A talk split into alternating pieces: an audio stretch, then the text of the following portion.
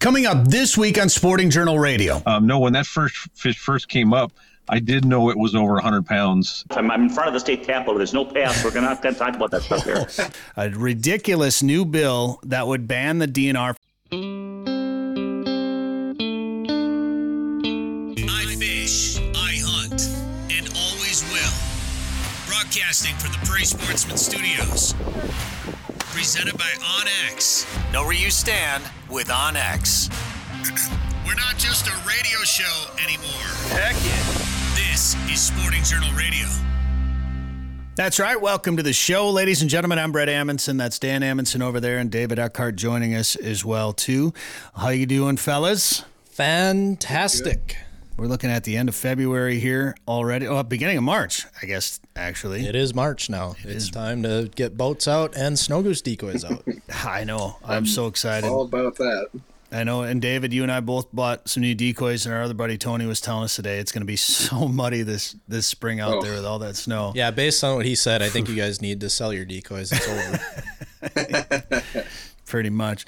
Well, we're going to talk about uh, hunting and fishing this week, of course, on the show. Got a lot to get to. A lot is of that things. what we do here? Once in a while, we talk a little bit of Cool. I little kinda bit of like hunting that. Fishing it happens. Uh, our, we got Darren Troseth is going to join us to talk about catching some of the biggest fish in the state. In fact, he has caught. Well, he's probably caught the biggest fish in the state. Yeah, is there actually a bigger fish to catch?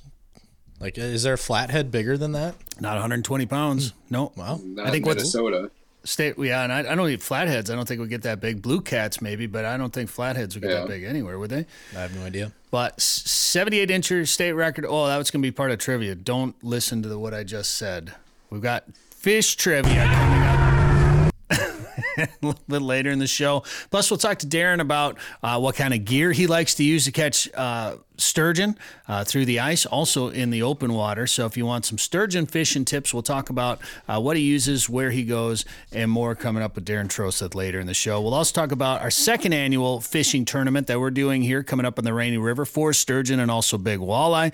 Uh, we'll talk about a new bill that's just ridiculous, if you ask me, that's been introduced about uh, wolf hunting season in Minnesota. It's basically going to limit the DNR so they can't implement a wolf or uh, wolf hunting or trapping season as a management management tool should they lose their federal protection. So uh, I'll explain all of that and and more coming up. Plus an article that came out in one of the local newspapers that just drives me crazy. Really grinds my gears. We'll talk about all that coming up in a little bit. But first, Dan, who are the sponsors this week? This week we have On X. You stand with On X. Lake of the Woods Tourism. Lake of the Woods is the walleye capital. Plan a trip for this spring at lakeofthewoodsmn.com. Live Target. Match the hatch at livetargetlures.com. Haybell Heights Campground and Resort. Book a trip to Devil's Lake for this spring, summer. Maybe some more ice fishing at haybellheights.com. Alclair Audio. Save your hearing in the field with Alclair. Learn more at alclairoutdoors.com. That's also what we're wearing on this show. The Minnesota Deer and Turkey Classic is March 10th through the 13th at Canterbury Park. Come see us there. Learn more at mndeerclassic.com. Riverbend Resort at Lake of the Woods. Plan an ice fishing or spring rainy river fishing trip at riverbendresort.com. Ottertail Lakes Country. Find your inner otter at ottertaillakescountry.com. And Prairie Sportsman, the new season is underway now. Watch episodes anytime at the Prairie Sportsman YouTube channel. Whew, there's a lot there, Dan. Holy We got a, smokes. no more sponsors. Just kidding. We need more.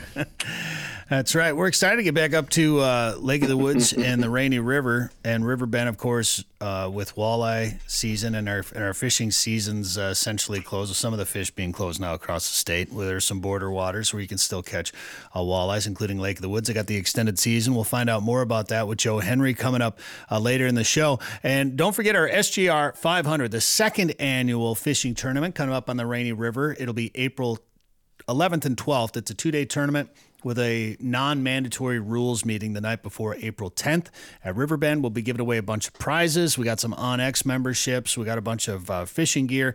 And the tournament this year, we're going to pay back some cash too. So it's a $40 entry fee with a 50% payback. We're also donating 25% of entry fees to keep it clean up at Lake of the Woods to help keep the lake clean. So find out more about the SJR 500 at sportingjournalradio.com or enter today on the Fish Donkey app. kind of a kind of a no brainer to enter. You'll if you win, you pay for your trip going up. So you might as well throw a few more bucks into your trip and join the tournament. And that's that.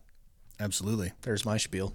I'm looking forward to it, man. You know, just when you think that uh, we've been we have you know we've been too busy, Dan. We've got so many things going on right now, uh, including a new video coming to the Fish Hunt Forever YouTube channel, ladies and gentlemen. The crowd goes wild. so excited about it, Dan. What are we going to see on the new YouTube channel? Well, we traveled to New York about two, three weeks ago now. We caught a bunch of fish on the Niagara River and caught a bunch of species too. So we're going to show you what it's like fishing below Niagara Falls. Matter of fact, that video is on YouTube right now. Right now, as you speak, Fish Hunt Forever. Go check it out. Go subscribe, uh, like, share with all your friends. Um, we want to keep the lifestyle that we love going, and this channel is a way to showcase that lifestyle we love and, and fight for it and advocate for it. So share it with all your friends, share it with your family, watch it a thousand times, like, comment it. Um, make sure that our lifestyle is protected Absolutely. so we can fish and hunt forever. And if you're going to fish anymore this year in Minnesota, don't forget you need new a new fishing license. And uh, new licenses uh, were needed March 1st, and they will go through February 29th, 2024. 29 days in February next year. Uh, so get your new license, and then that that increase potential increase in fishing licenses may happen, it may not. It's got to be it's got to go through the whole legislative process. Um, so maybe it'll happen, maybe it won't. But if it does happen, it'll take place uh, next year. So they will go into effect March 1st of 2024. And speaking of the the legislative process, there was a new bill that I, just drive me crazy. This was a, a ridiculous new bill that would ban the DNR from implementing a hunting or trapping season on wolves should they lose their federal protections. Also, a one sided article about the bill came out in a local newspaper. Uh, this bill was introduced by Mary Kunesh, a Democrat from New Brighton, in the Senate, and then there was a companion bill in the House by Peter Fischer, also Democrat from Maplewood. Now, let me be clear I believe that the DNR should be able to manage an animal that is above population goals. There's been an there's been an issue in the past with the DNR not listening to the the hunters and anglers in the state, and it seems they've tried to be a little bit more transparent about the process with public input meetings, uh, roundtable things like that. Now I think they've gone a little bit too far and have allowed the emotions of citizens who are most likely not in the state's wolf range have a say in the state's management of them. Now, guys, let me this is a this is a tough one. Let me ask you this question because when it comes to management of wolves, it's a very emotional subject in the state of Minnesota. Now, it comes to managing something when there's a when there's a big thing that the state needs to make a decision on, should all the residents be involved in that decision? Or should the people who are more likely to be involved in interactions with, say, a wolf, like livestock producers, hunters, residents of the North, should should the debate be open to the entire population of the state, or should it be primarily the people involved with that animal? Well, I think, I mean, this is America. All voices can be heard, but I think all voices maybe, I don't know how to say this without It's getting tough, in trouble. I don't know how right. to say this without It's getting tough. in trouble because the people most affected by wolves should be the ones whose voices are heard the most. The most. I would think, right? Somebody who lives in a high rise in Minneapolis shouldn't really, like, yeah, if they love wolves, sure. I love wolves too. I don't want them eradicated, and they everybody can have a say. We all get to vote. That's part of our right as an American. But should they be the ones deciding on wolf management when livestock producers are getting just screwed over? I don't know. I, Yeah, I, and I, that's- I'm going to bow out. I don't want to get. That's the dilemma. And that's the tough part. And I don't know, David, if you had an opinion on it, but that's the tough part because I do like being able to give everybody a say, but maybe the people that are stakeholders should have uh, more weight. And that's the reason that I have issues with uh, this whole topic because there there was an article that came out in the forum, one of the forum newspapers. I think I read it in the Grand Forks Herald, but it was, it was from the forum out of Fargo, and they talked about this new bill, and then they cited a study from the Minnesota Department of Natural Resources and the University of Minnesota that poll that said, I think the article. I better just pull this up real quick to make sure I don't get this wrong, but the article said that some hunters and cattle farmers want a state sanctioned wolf season to reduce wolf numbers. But statewide polling by the DNR and the University of Minnesota showed that most Minnesotans want to keep about the current number of wolves in the state. So when you read that, you go, oh my gosh, uh, I guess we're in the minority here because the majority of people in the state want to keep numbers the same. Now that doesn't that doesn't mean they don't want a hunting season. That doesn't mean they want numbers gone. That doesn't mean they want numbers to explode. So, to keep numbers about the same, you probably have to influ- implement some sort of management tool, which the DNR in the past has liked to have a hunting or trapping season. They like to have that at their as a as a management tool to have. Now, I don't know about the current administration, but I know in the previous administrations, the previous DNR uh, administrations, they have they have stated that they they like to have that option in their toolkit for management of the wolves. Now, again, I don't know, I don't know about the current administration, uh, but so that article makes it sound, and they quoted someone from Howling for Wolves, which is a big pro wolf advocacy group. I didn't see any other quotes from anybody that would have been pro wolf hunting. So I take a big issue with the way this this article seemed very very one-sided and biased because let's break it down a little bit. This study, this research study done by the University of Minnesota and the DNR sent surveys out to 5,250 residents. They sent out the survey to 2,500 livestock producers and 2,000 hunters. Now, you might ask, why did residents get mailed more surveys? Well, residents are most likely not to respond as much as a hunter or farmer, rancher, about the topic of wolves. So they, they oversampled residents to try to get an equal number across the board. Well, what they got back was 1,466 respondents from residents. And uh, let's see, where's the rest of it? Well, in any case, they got a similar percentage. They got 36% respondents from residents. I think they got about 50% from hunters and, and livestock producers. In any case, that is 1,275 people, residents of the state of Minnesota, that were against essentially having a hunting season or basically said they want to keep the population the same. So those that's less than 1,300 people basically saying they want to keep the numbers of the same according to this article. The, the article says statewide polling shows that majority of residents want to keep the numbers the same. Well, that's less than 1,300 people in this study. So they didn't break down numbers.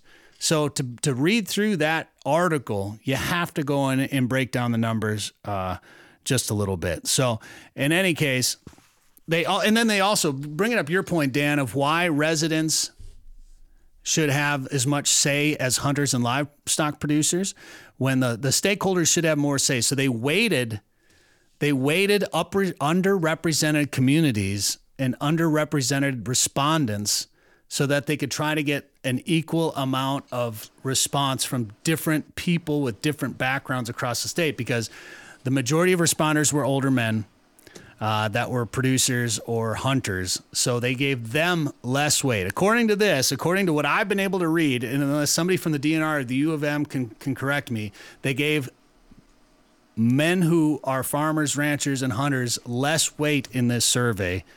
So I think the survey is uh, is flawed from the beginning because to me, this the people that are more likely to interact with wolves should have more weight in the survey. And uh, so, in oh. any case, I guess a similar bill went went through the Senate and the House. I think uh, in 2019 in a pass. It just never. I don't think it ever got signed by the governor to ban the potential use of a hunting or trapping season should wolves be delisted once again. So I don't know if this will actually get signed or not by our governor, but uh, I would I would be very disappointed if I saw the DNR handy, handcuffed from being able to use hunting or trapping season on wolves to manage wolves in the state of Minnesota. And shame on you, Forum, for writing an article like that. Just goes to show you can't trust headlines. We've we've learned that about a few different media sources. We can't say anything more than that, but there might there. yeah. I'll tease this. There we've we might have some other hunting news that has been skewed a little bit in the last few weeks. So uh, keep it tuned here. And I'm not just saying that. That's actually a legit thing. Yeah. Um, things are things are getting weird in the media. So read into like do some research on what you actually read in newspapers and, and other places, and that's a that's a no brainer. We know that, but uh, it goes to show it's it's happening in the hunting and fishing world too. Well, I, I will only give interviews to certain people nowadays. Uh, I, I used I stopped when I worked in Fargo and radio. I stopped doing interviews with the newspaper up there because I was always misquoted, and uh, they never the story was never. They always left something out of the story of what I told them. So, in any case, uh, we'll keep you updated here on the show. Or uh, if you have an issue with this, make sure you let your uh, representative know uh, how you feel on this issue and all issues regarding the outdoors. All right, enough political talk. We got Darren Troseth coming up. We'll talk big fish in Minnesota. In fact, the biggest fish in Minnesota, uh, sturgeon and catfish. And we're going to talk about the biggest walleyes potentially in Minnesota from the walleye capital with Joe Henry when we come back. Kodiak, a North American waterfowl film, is coming to the Fish Hunt Forever YouTube channel. Well, I've been a sea duck hunter for about 30 seconds, and I've already got one that's probably going to go on the wall. So this is the coolest duck hunt I've ever been on. Presented by Boss Shot Shells, with support from Sitka and Beretta. And additional support from Alclair Outdoors, High Prairie Animal Arts, and the Association of Great Lakes Outdoor Writers. Watch Kodiak on the Fish Hunt Forever YouTube channel. 852 million acres of public land, 147 million private properties, all in the palm of your hand. The number one hunting GPS app just got better. With hundreds of custom map layers, 3D and topographic maps you can easily scout on the road or at home before you go. And now you can get important weather details, CWD detection, and even know what crops have been planted where. Get the most trusted hunting GPS app ever made. OnX. Know where you stand with OnX. Ice fishing season is here. This winter, plan a trip to Devil's Lake, North Dakota. Not only will you have the chance to catch their legendary perch, but this year, Haybale Heights has been catching big walleye after big walleye. And they're doing it from a mobile, comfortable snow bear. No matter how cold it is outside, you're warm and toasty on the inside. Learn more and book a trip today at haybaleheights.com. That's haybaleheights.com. All right, this is Sporting Journal Radio. I'm Brett Amundson. Joe Henry from Lake of the Woods Tourism joins us right now. And my gosh, we were just talking politics. And look, Joe Henry is uh, what's in the background there, Joe? Well, you know what? I tried to uh, listen to your radio show and react quickly, so I thought I'd get down here quick. uh, no, no, you know, part part of uh, being a, a, tourism leader is uh, you know representing your area and fighting for what's right. And uh, you know, today we're down at the state capitol with Hospitality Minnesota, and uh, you know, there's different destinations, you know, lodging facilities, restaurants, hoteliers, things like that. And, you know, we're, uh, uh, in my case, we're fighting for tourism related items. We're fighting for Lake of the Woods tourism to have a tourism bureau and the importance of a lodging tax, which, you know, for most of the state is a 3% lodging tax that's on, uh, you know, lodging dollars. And, you know, that, that allows us to market and promote our destination, to educate, to have a website, a Facebook page, you know, and, and, and of course to advocate for our, our resort community. And, you know, we, uh, you know, some of our bigger resorts have good marketing engines and they, they put out a real good message, but a lot of our small to mid-sized resorts, you know, they wouldn't have a budget to, to do a lot of that. So we, we try to fill in those voids and, and keep things busy up north it's pretty well established just how much money comes into the state's economy because of, of fishing and outdoor tourism. It's important to be able to set, set, send a message to people to say, hey, come here and do some fishing. Well, it is, and you know, part of that is education, part of that is promotion, part of that is just human nature, staying in front of people. And you know, it's it's it's part of any organization that's successful is to get the message out, and that's certainly what we do. And you know, being a destination like Lake of the Woods, a lot of it's uh, you know the fishing reports and and um, you know sports shows. I go to Fargo tomorrow for a four day sports show, and you know, it's it's it's all of it. And uh, you know, every just about every destination in the state of Minnesota, and certainly around the Midwest, they have a, a tourism bureau or a destination marketing organization, as we call it, and uh, it's important. So today we're advocating down at the state capitol, and you know, we're meeting with some of our representatives and senators and such, and uh, it's it's it's a productive day so far. Well, uh, what's the word up at the lake? How's fishing? How is uh, snow and ice uh, doing? How, how are the conditions up there right now? So, so I'll start with conditions. So, you know, as everybody knows, we can ice fish. You know, our, our fish houses can be out through the month of March, March 31st. And then, you know, walleye season is extended till April 14th through April 14th, and our pike season never closes. So as we speak, you know, we have very good ice conditions. You know, we were a little worried early in the year because it was a little bit warmer, but boy, we've got some cold weather as of late, and things are locked up, and you know, it looks like uh, you know we're going to well last well into March at this point and uh, yeah, which is it's such a such a great opportunity to be able to go up there and extend the season a little bit. We're looking forward to our tournament coming up in April, April 11th and 12th, the SJR 500, and uh, hopefully the ice is off by then, Joe. Hopefully, and we're we not in a blizzard because we, yeah, we were worried initially about you know the ice being off the lake early. Well, now it looks like the ice is going to last through March. At least it's appearing that way at this point. So ice fishing is going strong. Now the kicker will be how soon will the ice go off that Rainy River? I'll tell you this much. You know, we're getting some walleyes and saugers. They're, you know, those fish are spread out. In February or in March now, early March, we're getting some nice fish, but it's spotty. You got to fish every single fish that comes through. When it comes to pike, holy smokes, has there been a lot of big pike being caught. And the pike fishing all winter has been good. Normally we talk about pike fishing in March. I'll tell you what, man, right now, I mean, also February, Brett.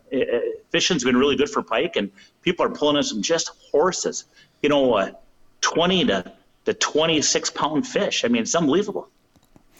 Well, um, I, I just hope that the river is opened up. I mean, we pushed the tournament back a week so that hopefully we'd have all the landings open. And now I'm starting to wonder a little bit. But now it's it's that whole game of will the landings be open, but but the river be clean? You know, the the water be clear.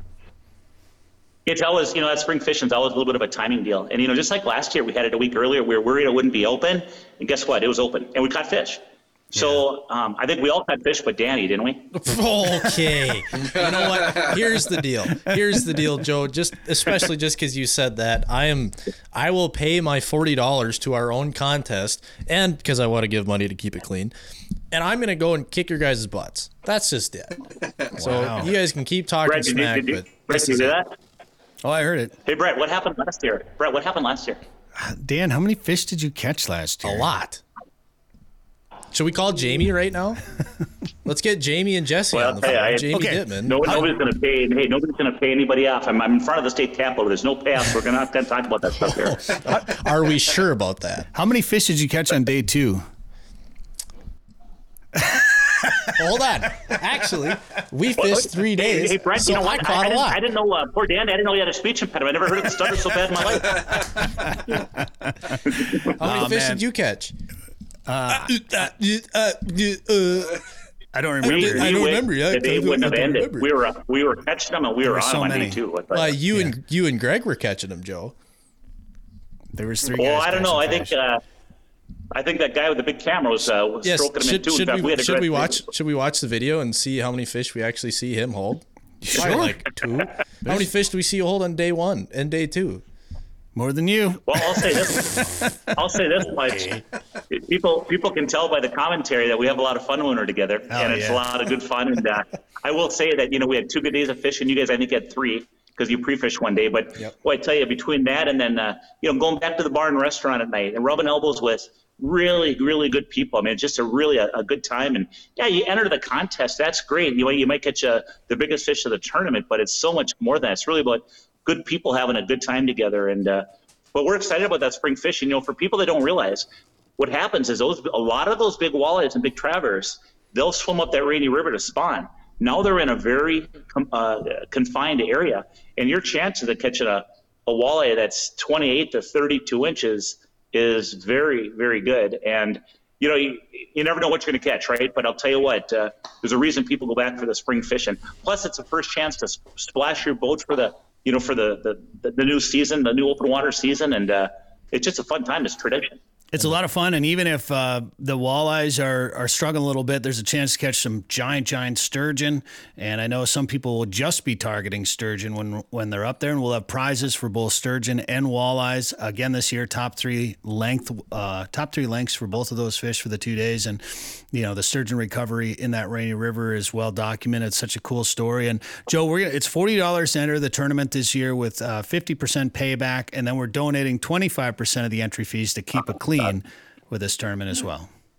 Yeah, you know what? Supporting Lake of the Woods, keep it clean, you guys. We so appreciate it. In fact, I uh, I reached out to Mike Hurst, who is with Soil and Water Conservation, kind of my partner in, in crime is when it comes to keep it clean. And he was just he's like, wow, that is awesome, you know. And we'll certainly spread that news too. That's man, giving back like that, you guys. And it's it's a very worthwhile program, as you know. It's spread across the state this year, and uh, it's been going very well. But you, know, you think about it when we got you know, approximately two and a half million angling hours up on our ice you know, there's going to be some intervention that needs to be done with our garbage and human waste on the ice, and that's what we're exactly what we're doing with our Keep It Clean program. Well, I think it's a great program, and we're happy to help out in any way we can. We're looking forward to the tournament. I mean, obviously, there's some stuff to win, but it's just going to be a good time. It's just meant to be a fun tournament and a, and a, good way to kick off the open water season. And we're looking forward to it again, the second annual SJR 500. Find out more at sportingjournalradio.com. And Joe, if people want to learn more about Lake of the Woods, what should they do? You know what? Check out our uh, website, you guys, and that's lakeofthewoodsmn.com. Come ice fish the famous waters of Minnesota's Lake of the Woods, the walleye capital of the world. Experience full service resorts featuring heated fish houses, ice transportation, meal plans, and sleeper house options.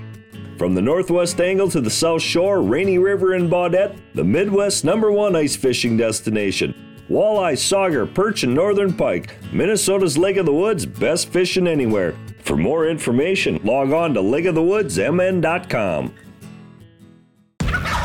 Don't miss the 2022 Minnesota Deer and Turkey Classic at its new location at Canterbury Park in Shakopee, March 11th through the 13th. This year's classic features top hunting celebrities like Driven TV's Pat Nicole Reeve, Lee and Tiffany Lakosky of the Crush TV, and Melissa Bachman. Get your antlers scored, view more than 300 antler entries, and see the latest hunting products, plus a great lineup of lodges and outfitters. For complete details on the 2022 Deer and Turkey Classic, visit mndeerclassic.com. It's ice fishing season and time to plan your trip to Riverbend Resort on Lake of the Woods. Stay at the Lakeside Resort along the Rainy River in one of their new cabins and enjoy delicious meals and hot or cold beverages in the Miles Lab Bar and Grill. Or stay in one of their comfortable sleeper houses on the ice, complete with a TV, stove, and lots of walleyes right beneath your feet. You also have the option of staying at their motel, the Walleye Inn, located in Baudette. Book your ice fishing trip to famous Lake of the Woods today at riverbendresort.com. That's riverbendresort.com. All right. Well, recently we did some filming for Prairie Sportsman on one of the major rivers in the state of Minnesota, uh, fishing for one of the biggest fish in the state. It's kind of a unique opportunity, and it's really one that's got a great backstory. The conservation story behind this fish is is uh, is really remarkable. And we're talking about the sturgeon, and we went out fishing with the guy that's caught the biggest sturgeon in the state of Minnesota. We needed, we wanted to up our odds on catching a good one, so why not go out with Darren Troseth from Three Rivers Fishing Adventures? Darren, how you doing? I'm doing all right. Thanks for the invite. I mean, that's got to be, you should just put that right on the front of your website or on your business card. I caught the state record sturgeon if you want to come, uh, you know, on a guided trip with me. Uh, I, I kind of like to keep the lower expectations, honestly. Probably a good plan. And uh, fishing can be a little bit tough. In fact, it was a little slow for us. But I'll tell you what, for a slow night, I mean, we had we, we basically kind of had action the whole night. There was never really uh, much of a dull moment, and that's that style of fishing is um, I don't know what the best passive. You know, that's not you're not doing a whole lot, but I feel like we were do. You know, there was something going on the entire time we were out there. Yeah, it's nice definitely having the uh, live scope down and actually seeing those fish come through. But I would say like our night was probably average. Um, you know, we saw some fish come through. We we got to set some hooks on some fish, and you know, we caught that one. So um, I do have nights where you don't catch anything, and other nights where you catch a bunch. Um, it's really hit or miss. And as far as ice fishing goes, it's definitely a waiting game. And I, uh, I kind of say, I think it's more like you know, almost like deer hunting. You're out on your deer stand, you know, waiting for that big buck to come by. Well, and uh, Dan Amundson is with us, and David Eckhart is with us here as well too. And Dan, Dan got to uh, catch his first sturgeon on that trip. And Darren, how would you rate Dan's hook set on that fish? Uh, what would you grade it? It was as? extraordinary. Yes, I There was a love nice it. little aftermath. Uh, I was, uh, I bet you couldn't do that again if you tried. Actually, I, even if I tried to set that rod holder where it ended up, I don't think I could. Like I'd miss or something. Like, look at that. How does how does that happen? Well, and we'll great. we'll set it up just a little bit. So we're in a hub, and you had three spots drilled. We had three lines down. I'm in the middle. You're on one side, and then Dan is on the other side, filming down the line, filming you and I fishing. and we each had a line down. And uh, I'll have you explain the gear we were using and how we were fishing here in just a second. But in any case, Dan's line, Dan had a fish. So he had a, you know, he kind of was handing me the camera. There's there's gear in the way. There's GoPros. We got lights. There's all kinds of equipment.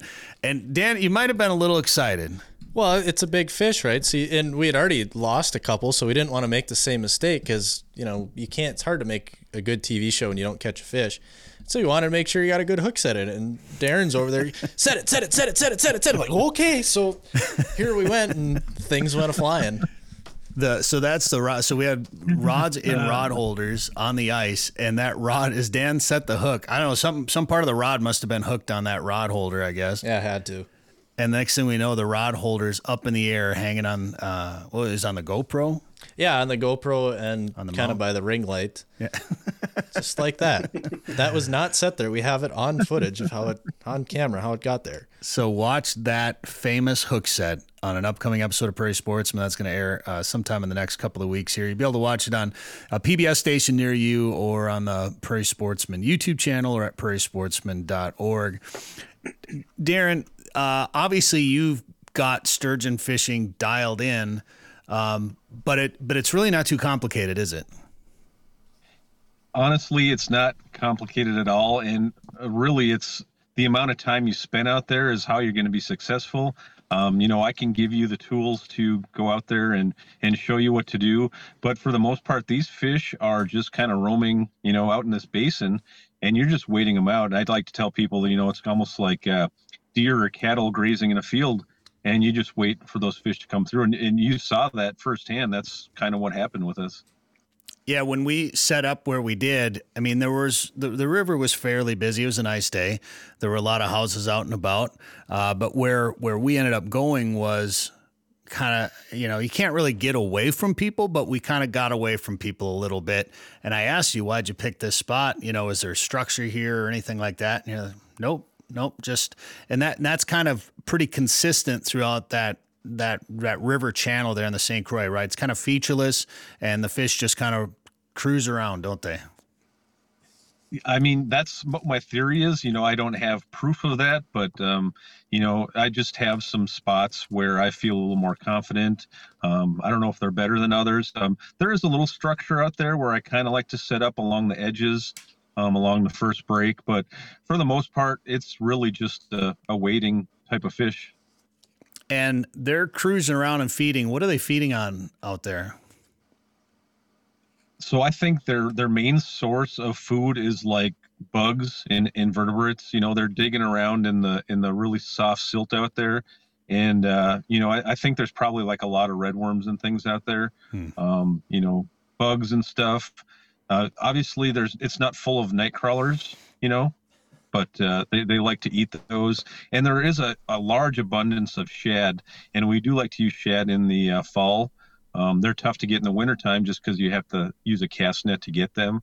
Um, but the shad bite really does turn on in the fall. I think they're really trying to put some weight on. And when you catch those shad, you can't take them. You can't take them off the river, right? You cannot. So it's just, uh, you know, you bring your net out, you fill up your cooler or bucket, use what you use for the night, and then just discard them. So, uh, again, I mentioned this to you when we were out that night that the live scope has really helped me a lot with that because, you know, you have to get bait like every single night you go out. So um, that's part of the deal. Well, and I want to talk about how we used that live scope the other night here in a second too. Uh, but just going back to the the red worm, when when I went out to uh, Winnebago for a few years there and tried to spear sturgeon, which I, I think I did it four or five years. I never where I where I was spearing, I never saw a sturgeon swim through the hole. So all the sturgeon were safe coming around me. But the old timers would they would go out there before the sturgeon season started and try to find redworms. They'd try to I don't know how they were doing it, getting looking down in the bottom there some somehow and try to find redworms in the bottom somewhere, and that's where they they'd put up their shanties and uh, and then try to spear sturgeon during the season. So that must be a favorite forage for them. Uh, but the, that live scope, there were I mean, if we weren't using that, obviously we had we had bobber bobbers, and that would allow us uh, give us some sort of indication that there were fish there. But if we didn't have the live scope, uh, Darren, there were a lot of fish we wouldn't have known that were there. Yeah, I, I kind of, you know, it doesn't necessarily help you catch fish. It's just more of an early warning detection, I guess. And I've actually talked to a few guys who are, you know, they don't want to use sonar. They think that those sturgeon might be a little sensitive to it, and they'll they'll just stare at their bobber, you know, all night. And you've seen how, you know, soft they bite.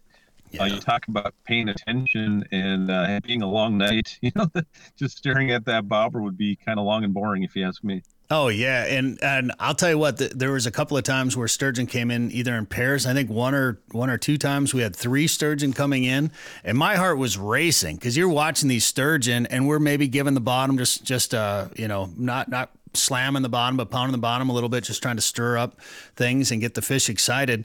And you'd see him, you know, you'd see him turn, and you'd see him come back, and you'd be like, okay, that, that fish is definitely there. And whether they they most of the time they didn't actually bite anything, or maybe they'd swap you know, uh, slap it with their tail and you'd see the bobber twitch a little bit. Like my heart was racing watching those fish go back and forth on the live scope.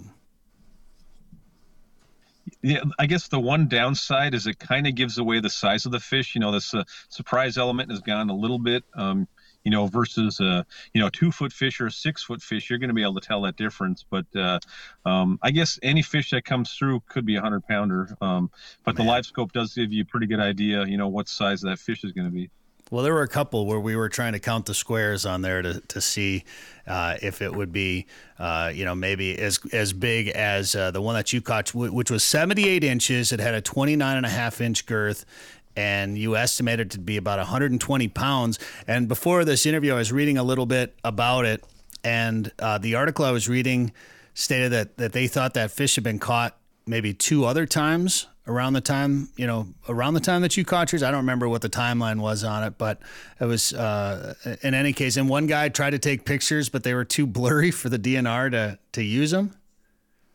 Yeah, it was. Uh, I I think in total that fish may have been caught, you know, five or ten times in the last uh, ten to fifteen years. But uh, there's no, you know, definite way to prove that. I mean, the fish isn't tagged or anything. You're kind of going by uh, things you see on the fish, just the overall body size and style, and and maybe some markings on the fins or something. Um, but yeah, there's a good chance that fish has been caught, you know, a few times, and it's still out there waiting for someone else to catch it. Yeah, that's pretty neat and um, obviously a big fish. And we, we we've a lot of people listening to this has probably heard the story about how you're you needed to drill another hole and your auger battery was dead, and you put a message out to Facebook. Uh, and we recounted that story too on an episode of Prairie Sportsman where you and I did some flathead fishing. So if people want to see that video, they can see it there, or uh, they can see it on your YouTube channel as well, right? Yeah, I have a YouTube channel. It's called Three Rivers Fishing Adventures, and uh, I have a lot of sturgeon and catfish and just some uh, how-to videos, lots of auger stuff and whatnot. But yeah, the the whole sturgeon video is on there. Most of it, there's it's like a eight or nine minute video, and you pretty much get the feel of everything that happened that night. Gosh, I mean, when you just going back to that fish for just a second, when you saw it come up and realized that you had to cut another hole, did you were you starting to think state record at all at that point yet? Uh, no, honestly, I that didn't even enter my mind until it was on the ice. Um, and even then it still really didn't cross my mind you know just i'm the kind of guy that just likes to measure every fish and kind of document anyways. So um, no when that first fish first came up i did know it was over 100 pounds and it wasn't coming through the two holes that we had there. Man. What's it what's the next biggest sturgeon that you've caught?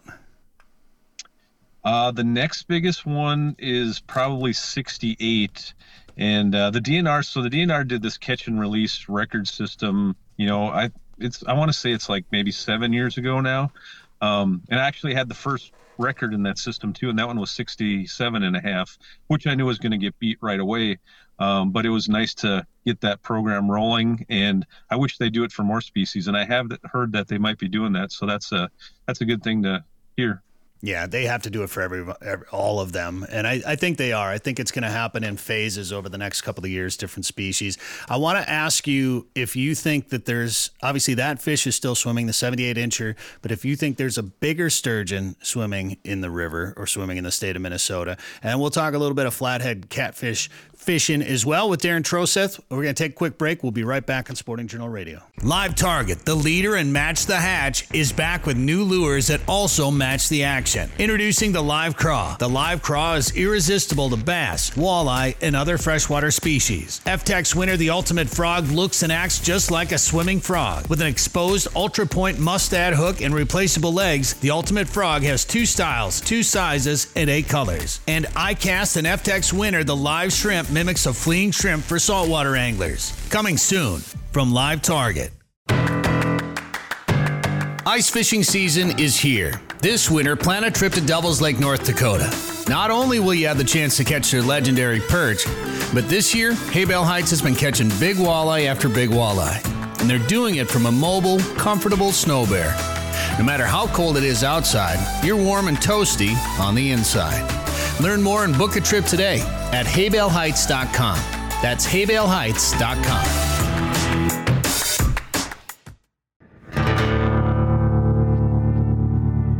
Looking for winter adventure? Might as well pick a place with over 1,000 lakes. Ottertail County, Minnesota is in the middle of everywhere, offers a simpler pace, and has something for everyone.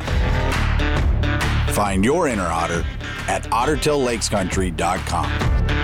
We're back. This is Sporting Journal Radio. Thank you for tuning in on the network uh, by demand at sportingjournalradio.com. Maybe you downloaded the podcast wherever you get your favorite podcast, or if you're watching this on YouTube, thank you very much. I'm Brett Amundson, along with Dan Amundson over there. David Eckhart is with us too, and our guest is Darren Troseth from Three Rivers Fishing Adventures. If you want to go on a guided sturgeon trip or maybe a catfish trip uh, during the open water seasons, get a hold of uh, Darren. He's a great guy. Had a good time. Done a little bit of filming for Flatheads, and then also now just recently filmed a Prairie Sportsman episode for Sturgeon Through the Ice. You'll be able to see that coming up. I don't remember what the date is on Uh, that. a couple months, I think. Yeah, Mid-April, end of April, something like that. our our new season on uh, Pioneer PBS is going to go through early May or mid May or something like that. So it's going to air sometime between now and mid May. You'll be able to watch it on a PBS station or on uh, the Prairie Sportsman YouTube channel. And um, Darren, we were out there. We were it, it, it was relaxing fishing. I know Dan is hooked. Like Dan wants to go get sturgeon gear now. He's ready to do it. He just wants to go fish big fish, especially this time of year. And it it's funny, you know, being uh, walleye anglers or even bass anglers, panfish guys, when you start to go after fish like 100 pound sturgeon, you know, 50, 40, 50, 60 pound flatheads, or like when we go up to Saskatchewan, we can catch 50 inch pike or, uh, or 60 pound lake trout. You don't really want to fish for anything else after that. I totally agree. it's so much fun. And when you have the chance to do that, and particularly when you have the chance to do that in Minnesota, I mean, to catch giant flatheads or big sturgeon, it's uh, you can obviously see why there is some increased uh, participation, some increased popularity in these fish, uh, particularly sturgeon. Man, they become so much fun, and there's uh, more and more places you can fish for them around the state. From uh, I know guys over in Ottertail County are, are, are fishing for them and catching nice fish. Uh, the fish that we're reintroducing to Big Stone. Hey, you shut your mouth. I mean, there's no fish there. I don't go there. Um, but they grow they grow pretty fast those first few years, so they become you know a decent catchable size pretty quick, and then they they slow down, right? I mean, some of those fish, like you figure that 78 incher was what maybe 60 70 years old or maybe maybe even older Yeah, probably somewhere between 70 and 100 years old. And uh, I think I mentioned to you the night we were fishing that I think that fish is probably done growing. It's been caught, you know, like I think a, few- a few times for sure. And uh, it's kind of that same general measurement every single time. So um, it's probably done growing and probably on the, you know, downward part of its life cycle. do you think that's kind of where sturgeon top out in minnesota then or do you think there's bigger ones out there I do think there's bigger ones out there. I don't know about the St. Croix. Um, I I do has, have seen some documentation of you know an 80 incher that was caught um, up by Taylor's Falls, and that one was caught a few times by a couple groups, and unfortunately it was out of season. They were up there, uh, you know, maybe just you know sucker fishing or cat fishing or whatever. At any rate, they uh, did catch that one out of season, and uh, it measured 80 inches. So I do think there's bigger ones out there. That, that one was really skinny, and I think that one was probably on a downward trend as well. Um, but I guarantee you, up on the uh, you know Lake of the Woods and Rainy River, there's easy 80 inches up there, and those fish are really fat up there too. Well, we should mention, uh, speaking of the Rainy River, that we got our, our our tournament coming back. It'll be the second annual SJR 500 on the Rainy River, April 11th and April 12th. We'll be based out of Riverbend Resort. We'll be having a, a kind of a pre-party and a rules meeting on April 10th, and then we'll fish on April 11th and April 12th. And it's a walleye and sturgeon, so we'll have prizes for uh, top three uh, walleye, top three sturgeon by length uh, over the combined two days. Last year, we did it in a snowstorm. It was pretty interesting, and we only had one access open at the beginning. I think they opened up um, the second access the second day. I think the day two we had two accesses open, and there were guys, man, there were guys out there chipping that access open and breaking ice and cutting ice. So uh, they put a lot of effort in uh, to, and I think they just wanted to fish, but it also helped us out too. So we're we were very appreciative of that. We moved it back a week this year this year, so it'll be just a couple of days before the walleye season closes. Uh, uh based on winter, hopefully everything is. Yeah, I remembered. Um, I've been up there those dates, and I also fished in a blizzard. Yeah, and drove up in a blizzard. So you never know. Maybe the way the way this spring's going, it might be a blizzard. Oh, yeah, well, we know how to handle it now. It was fun. I was jealous of the boats that had windshields though and tops. The boat, the boat I was in both days, we didn't have windshield uh, or a top on it, so it was a little bit cooler. But I know Dan, didn't Jamie have a heater going in his boat? Oh, a lot of boats did. A lot of boats had heaters. We had tops. We had a Jetboil going. We were cooking stews and hot dogs or something. I don't know. Uh, yeah, it was a great time. We were toasty warm. We caught a bunch of fish before you guys even got out there. So uh, it was it was a fun time. No matter the weather, it'll be a good time. Come well, on up. Well, and we knew we know what parking is like up there that time of year, and when you're dealing with maybe only one or two accesses, we we went. I think it was 9 a.m. to 4 p.m. for tournament hours last year. We did go a little bit earlier this year. It's going to be 8 a.m. to 4 p.m. Uh, we got a bunch of prizes. It's going to be a $40 entry fee. With we'll pay 50% back uh, for uh, for uh, prizes. So 50% 50% payback, and we're going to put 25% of the entry fees. We're going to donate to the Keep It Clean efforts up there at Lake of the Woods and the Rainy River. And Darren, it's pretty amazing story when you think about uh, the Rainy River and, and honestly sturgeon fisheries all over the country and when you look back into the 1800s and the late 1800s, there were sturgeon everywhere in the United, uh, in a good portion of the United States anyway, particularly from north to south here where we're at, the river systems. But they were pretty much wiped out in a lot of places uh, due to uh, pollution of the rivers. But there's also over harvest. There was uh, the caviar that they were they were taking these fish out for the caviar. One thing I just learned today that I didn't really know much though is because there's so much fat in those fish that they were also catching them to burn them as fuel for steamships and steamboats. I had no idea about that. Yeah, uh, the other big one is um, there's something in their in their fat or body chemistry that they could use for making glass, and that was another big one too. They they made glass using them. So uh, yeah, it's it's been an amazing recovery, and I, honestly, I mean, I'm a little biased, but I think it's like the perfect sport fish. Um, it gets really big, it fights really hard, it's easy to catch, and uh, you can, you know, release them really well. They're really good catch and release fish. So uh, I just think, you know, they're the ultimate sport fish. Well, I, I want to ask how you got into fishing for them. I know you and I have talked about this before. We probably talked about it on Prairie Sportsman, but I want to ask you that again on this show. Uh, but real quick, since Dan is is fired up about fishing, um, give him some tips on the gear. You know, like what kind of what kind of rod he should get, what kind of gear he needs for sturgeon fishing. So, uh, are you talking about through the ice or through the open water? Well, how about both? Yeah, there you go. Well, okay, so uh, through the ice, what you're going to want is a uh, you know heavy, extra heavy, um, you know any lake trout rod, or you know some of these guys are making sturgeon rods now, and they're um, they're starting to get kind of popular. You know, there was a demand for uh, sturgeon specific rods, so you know you want something 40 to 44 inches, you know, extra extra heavy. Um, I think a glass blank works better just because you don't you don't need the sensitivity and uh, that thing will take a lot more abuse. Um, as far as line you probably want 30 to 50 pound uh, braid and uh, you know just a, a, sinker to get your hook to the bottom and uh, really uh, a single or treble hook with some bait on it and that's really all you need and then um, just a you know a bobber just to detect any activity or bites. And really, it's about the same when you go to open water, other than you just want a, you know, a longer rod and, uh, you know, a big reel that has a, a high drag capacity. You don't want to undersize when you're fishing for these fish because they will uh, they will spool you and break some rods. So always go out there prepared. I love it. And then you had you run some beads on there too.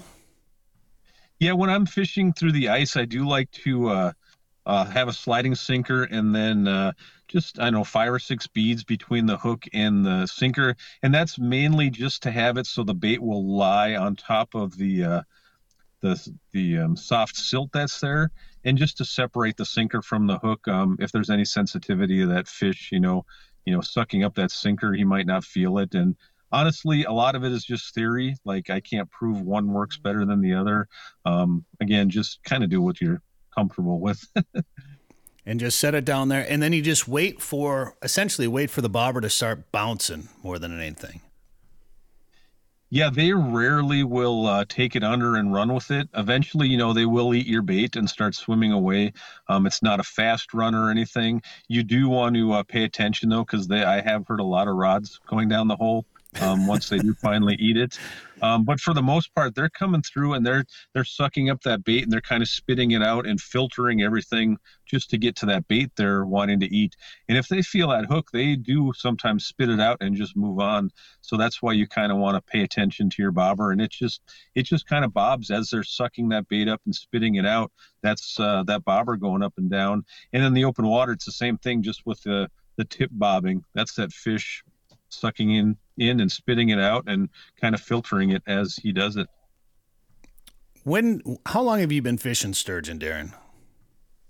I want to say I started like in the early 2000s, like maybe 2002 or 2003. Um, I was big into catfishing at that point and kind of involved with a few uh, uh, websites. Um, that was before Facebook or any of this other stuff. And uh, there were a couple guys that put together a trip up to the Rainy River and said, you know, these people are up here catching all these sturgeon, and if you enjoy catfishing, you'd probably enjoy catching these sturgeon as well. And I'd never caught one before, and you know, I was, you know, just willing to try anything, just something new, you know. And yeah, we went up there, and the very first fish I caught, I think, might have been a 60 incher, and uh, we caught a bunch of fish, and uh, I was hooked. You know, it was, and at that time there weren't very many boats out there, just the boats that were, you know, along on this trip. They called it the sturgeon excursion, and it's funny because all those resorts you might know out there on uh, Wheeler's Point they all used to shut down after the walleye season and then right. they'd be closed until I opened back up in in the middle of May.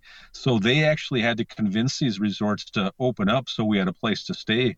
And uh, now it's basically full, you know, nonstop. So kind of an interesting uh, evolution of that it's an amazing opportunity, uh, bonus opportunity almost that some people are more excited about now than than walleyes. All right, uh, for the radio listeners, we're going to let you go, but we're going to keep this conversation going on the podcast. Or for our podcast listeners, we're going to continue here with Darren Troseth. Uh, but for you radio listeners, thanks for tuning in. Uh, join us on YouTube for the rest of the show. Uh, so, Darren, what you what got you into catfish? Then were you uh, were you fishing for channels, or did were you excited about catching a big flathead? or what got you excited about catfish? So I grew up on Lake Vermilion, and uh, I was kind of right at the very start of the uh, the muskie boom, and I was working at a resort up there, and uh, you know we were catching a lot of big pike, and all of a sudden we started catching a bunch of muskies, and I really got into catching big fish like that. I love catching the big pike, and it was just something a little different than the uh, you know walleyes that everyone was catching up there. Um, and then you know life changes took me down to the metro area. And uh, you know i started fishing in this area as well but mostly just for uh, you know bass or walleye or whatever. I could i didn't have a boat so i was fishing from the shore basically. And and one day i was out fishing on this pier near my uh, near my house and i had some sucker minnows. I was fishing for pike and the minnows died on me. And uh, someone said you know you should just take those down to the river and see if you can catch a catfish down there. And i'd never done that before. I'd never caught a catfish in my life, so I did actually go home and start doing some research. And uh, I, you know, you, there was really nothing out there. You can just go out there and you know go on Google Maps and find where to go. You know, so I started digging deep into these uh, these fishing websites and trying to find guys that were fishing in the area. and I did. I was able to find some information and like to go to an area where I could go and catch some fish that was near my house. So yeah, I just went out there one day and chunked up and ended up catching like a 45 pound flathead and and I was just kind of hooked after that. That was I was done. You know, I I've kind of looked into these big fish every time I've started fishing for them, and it's just hooked me every time. So. I don't know. If, we'll see if Dan can find the picture, but I think I remember asking about that before. And weren't didn't weren't you just covered in mud when you caught that that fish?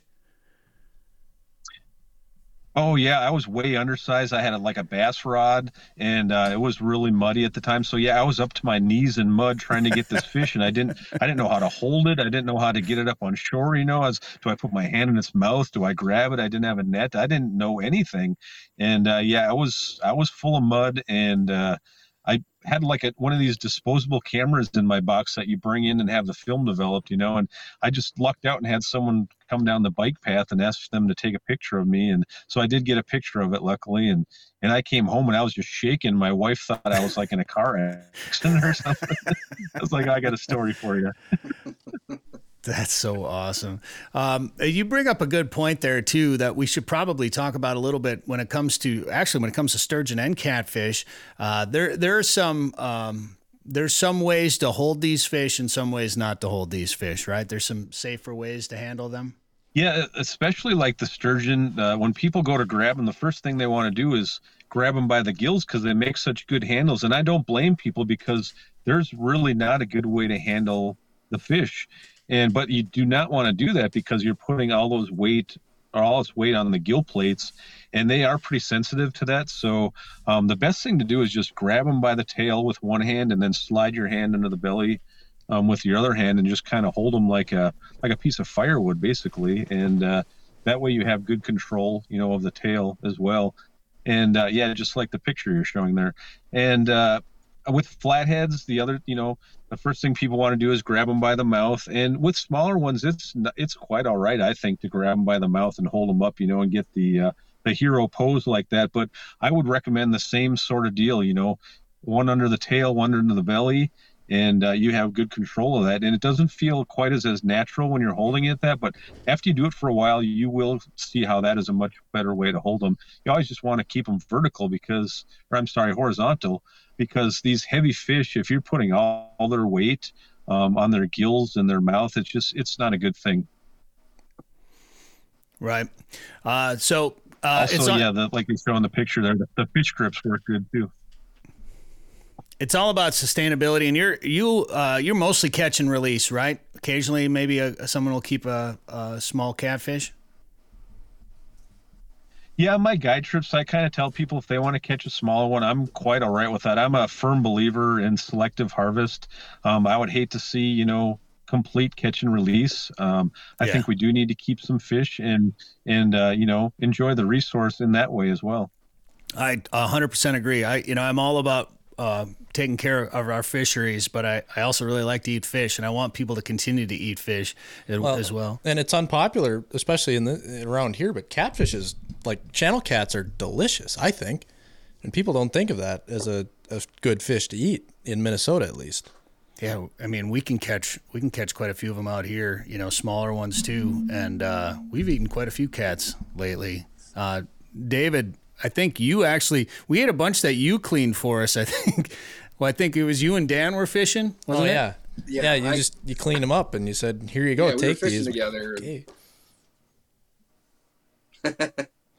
I had fully intended on keeping some, but uh, yeah, I well, was staying out longer than Dan was, and he had a cooler, so I'm like, "Here you go."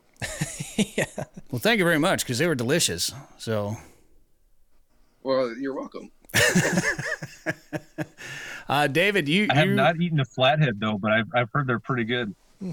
I've heard people say they're better. Either.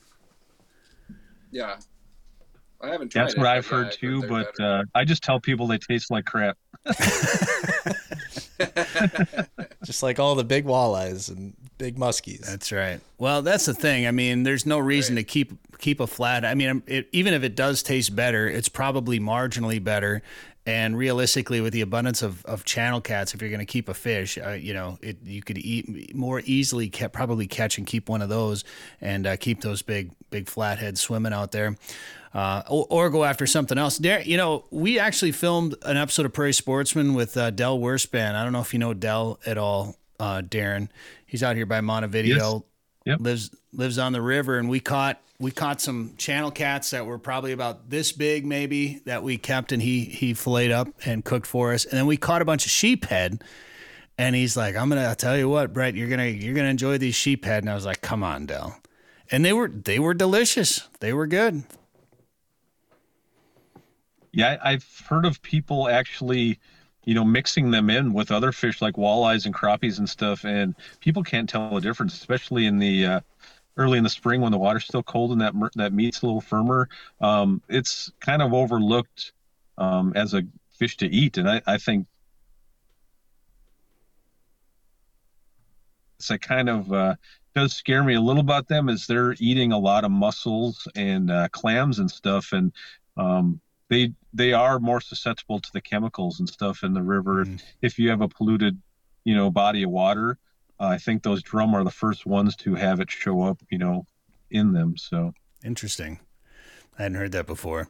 The, also, the the relationship between mussels and drum, uh, and even walleyes and bass, and some of the other fish, how they how they basically need each other, or that mussels need those fish to to reproduce. That whole, I think that whole story that uh, that process fascinates me. Darren, I'll tell you what. There's uh, we could keep talking about some of the.